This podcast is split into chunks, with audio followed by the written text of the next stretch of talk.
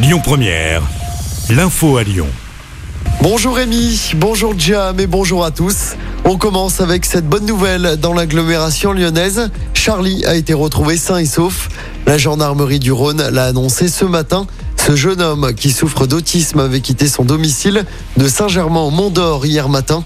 Un appel à témoins avait été lancé. L'actualité locale, c'est également cette nouvelle matinée compliquée pour les usagers du métro B à Lyon. Pendant près de 4 heures, les stations de Gardoulin à place Jean Jaurès n'étaient plus desservies dans les deux sens. Le trafic a finalement pu reprendre vers 9 heures ce matin.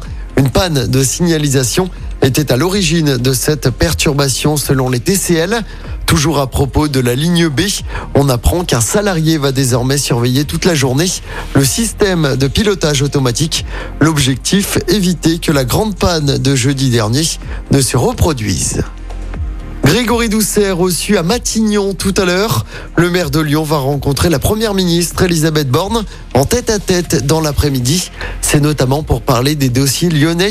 Avant ça, le maire de Lyon participe à une rencontre avec une délégation du réseau France Urbaine. C'est pour évoquer les sujets d'actualité qui concernent les collectivités locales. Dans l'actualité également, doit-on s'attendre à une pénurie de carburant dans les stations Total dans les prochains jours. Les salariés de Total Énergie sont en grève à partir d'aujourd'hui et ce jusqu'à jeudi. Selon la CGT, le site de Fézin sera particulièrement touché. Les débits de raffinage seront réduits. Les salariés de Total réclament une hausse de salaire de 10% pour faire face à l'inflation. Le conducteur responsable de la mort d'un piéton à Givors a été placé sous contrôle judiciaire hier. Samedi vers 20h, ce livreur âgé de 20 ans allait chercher une commande dans un restaurant au volant de sa voiture. Il n'a pas vu que des piétons traverser. L'un d'eux, un homme de 58 ans, a été percuté par l'automobiliste et a succombé à ses blessures. Une information judiciaire a été ouverte.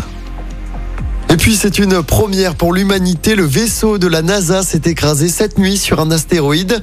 Il s'agissait de dévier sa trajectoire. Aucun danger pour la Terre, c'était juste un test. Ça s'est passé à 11 millions de kilomètres au-dessus de nos têtes. Le vaisseau a atteint sa cible vers 1h15 du matin, heure de Paris. On ne sait toujours pas, en revanche, si la trajectoire de l'astéroïde a été modifiée par l'impact. On termine avec un mot de sport du basket à suivre ce soir. Deuxième journée du championnat pour l'Asvel. Le club Villeurbanais qui a perdu son premier match dimanche soir se déplace ce soir sur le parquet de l'Ada Blois. Coup d'envoi de ce match à 20h. Écoutez votre radio Lyon Première en direct sur l'application Lyon Première, lyonpremière.fr et bien sûr à Lyon sur 90.2 FM et en DAB+. Lyon Première